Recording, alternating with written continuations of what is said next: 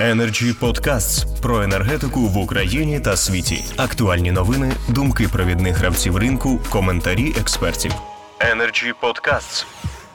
Слава Україні! Біля мікрофону Максим Білявський, і ми продовжуємо серію подкастів Енергетичний фронт, е, який ретранслює найбільше бізнес об'єднання галузі Energy Club. Сьогодні наш гість е, Артем Мартинюк, колишній керівник е, приватного акціонерного товариства Волинь Обленерго, фахівець з понад 20-річним стажем в сегменті розподілу електроенергії. І віднедавна мій колега, віцепрезидент Energy Club.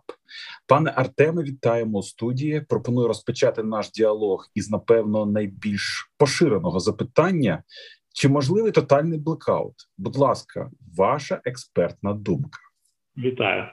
Ну що я хотів би сказати, безумовно, ворог, наш ворог ставить собі за мету, щоб він відбувся, але мені здається, що в нього нічого не вийде. І ще що хотів би відмітити, що проти нас воює не тільки Міністерство оборони Росії, але й е, до цих акцій підключене Міністерство енергетики Росії. От, Щось вони дуже дуже е, знають, куди бити, отак скажу. Ну, ще раз повторюся, шансів у них дуже мало. Тим більше, судячи з прогнозу погоди, на найближчий тиждень нас чекає потепління, то ситуація з електропостачанням у нас має покращитися. Я би навіть сказав би, що це міністерство тероризму Російської Федерації, яке об'єднує вже колишніх російських енергетиків і не до Е, військових, тому що тих е, персон, які здійснюють е, фактично геноцид народу, назвати фахівцями або людьми з честю просто неможливо. Так, це був військовий злочин. Да.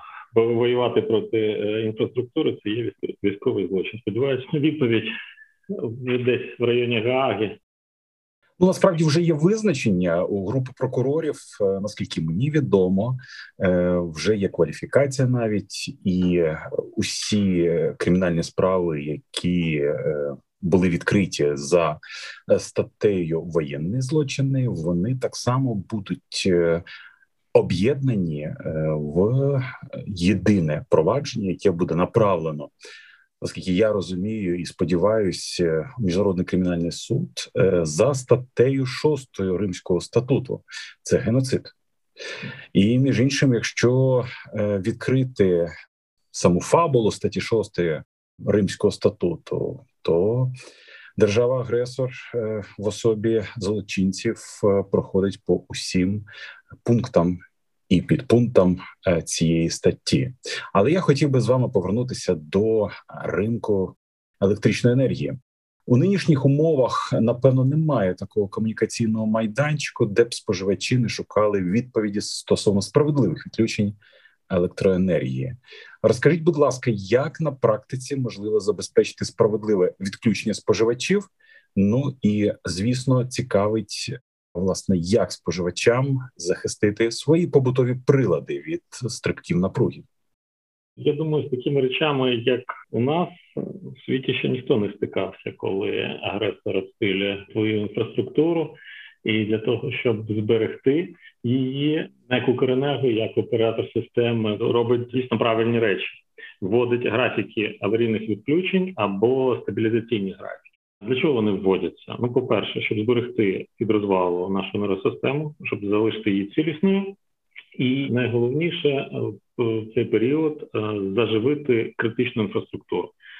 Залишки потужності, які залишаються, рівномірно розподілити між населенням.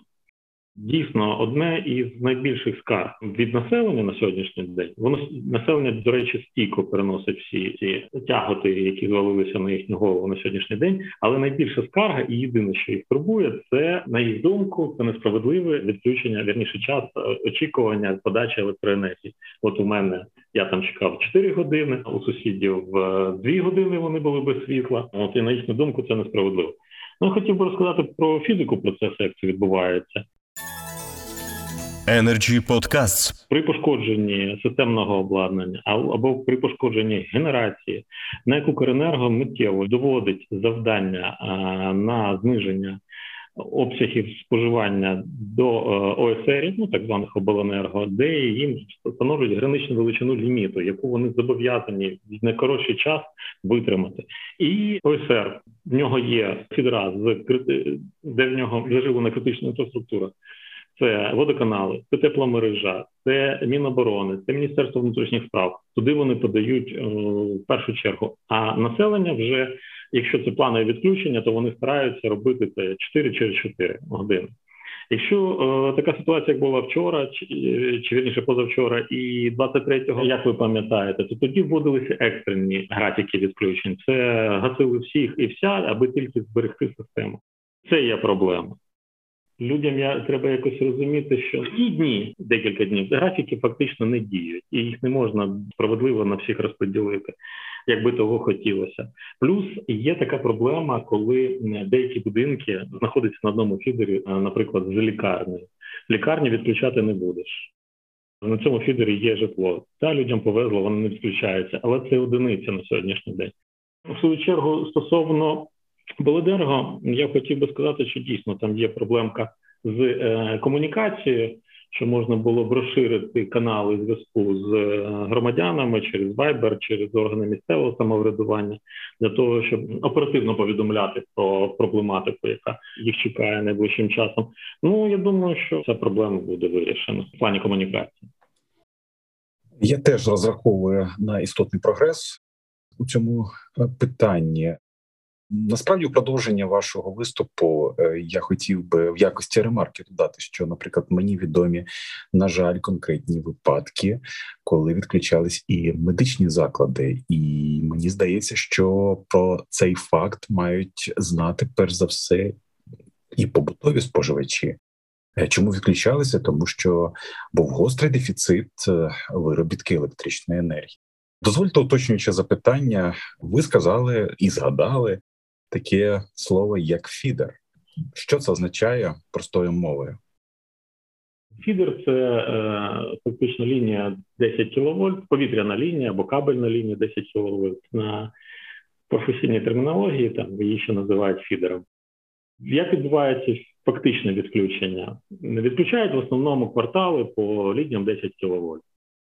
На жаль, не всі фідера 10 кВт лінії обладнані вимикачами, якими можна маніпулювати дистанційно. Десь до 50% у нас е, таких фідерів в Україні, я думаю, в загальному, які можна вимикати дистанційно. Тобто диспетчер має можливість вимкнути і його увімкнути, натискаючи кнопку там чи е, е, на, на своєму комп'ютері, прямо з пульта. Решта ліній 10 кВт, які відключаються, вони е, змушені силами оперативно-виїзних бригад, тобто люди сідають в машину, об'їжджають населені пункти, заїжджають на підстанцію і вручну відключають, маніпулюють цими приводами для того, щоб відключити, включити. До речі, там, де населені пункти, які обладнані е, дистанційним приводом управління е, лініями 10 кВт, то там якість і час відключення і включення більш-менш зрозуміли, бо це можна робити хвилина в хвилину, дотримуючись графіка. А там, де оперативно виїзна бригада має доїхати і включити, там можуть бути затримки.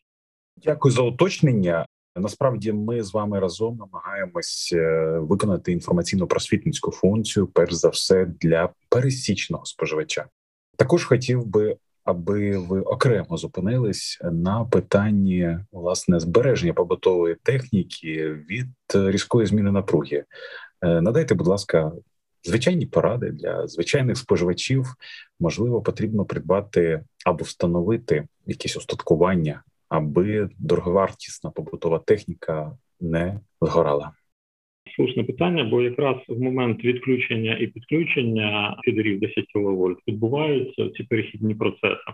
Можливе коливання напруги як в сторону зменшення, так і в сторону збільшення різке що може призвести до виходу з ладу. Низька напруга, наприклад, якщо у вас включена стиралка, двигун може вийти з ладу. А якщо висока напруга, ну просто пробій ізоляції станеться в будь-якому приводі. Дуже часто страждають комп'ютери, телевізори, ця вся техніка тендітна, скажімо так. Моя порада, моя порада. Якщо є можливість е, придбати і встановити і на майбутнє до речі, коли будуть уже проєктуватися забудова багатоповерхівок і взагалі приватного сектору, обов'язково е, на водах ставити реле напруги, яке буде відсікати як низьку напругу, так і по високій напрузі. Воно просто буде відключатися і захищати вашу техніку. Якщо є у людей можливість, я подивився зараз спеціально в інтернеті. Е, є українського виробництва досить непогане. Майку називати не буду, ви знайдете воно розповсюджене. Ціна питання порядка 700 гривень. Одна фаза. Це не складно. Є сенс витратити ці кошти і встановити його прямо в цей час. На сьогодні, якщо у вас немає такої можливості поставити реле напруги, просто після відключення світла вимикайте автоматичні вимикачі в своєму щитку. От і вмикайте їх після того, вже як світло було подано оператором системи розподілу через деякий час. Ну буквально там 30 секунд, хвилин. Як дізналися, то побачили у сусіда, що світло з'явилося. Ви просто піднімаєте автоматичний вимикач, і таким чином ну, легко ви можете зберегти. Особисто я так само свого часу встановив е, відповідне устаткування, і звісно, на практиці переконався в його дієвості. Отже, е, із відключенням розібрались. Е, мені відомо, що свого часу ви опікувались енергетичним аудитом підприємств житлово-комунального господарства та операторів систем розподілу. Як можна підготувати ці підприємства у короткостроковій перспективі до викликів воєнного стану? Energy Podcasts. Я буквально перед нашою з вами розмовою набрав декілька підприємств житлово-комунального господарства. Ну і запитав, як вони готуються до можливих блекаутів. Їх відповідь мене порадувала відверто. Водоканали, наприклад, закуповують е, генератори посилено, е, закуповують менш потужні, ну які є на, на сьогоднішній день на ринку. Менш потужні будуть ставити на скважини е, невеличкі, це якщо їм там не вдасться там найближчим часом отримати більш потужні. Е, тобто в певних мікрорайонах на скважинах в місцях е, будуть певні місця, де вони зможуть роздавати воду. Вони закуповують ємності, закуповують автотранспорт. В принципі, якщо що, то вони можуть навіть підвозити до споживача воду. І якщо їм вдасться оперативно зараз тендерні процедури йдуть закупити більш потужні генератори, то на рівні першого другого поверху в містах, то вони там запевняють, що вода буде. Тиск буде такий, ну що на перший другий поверх в кожному будинку буде забезпечено.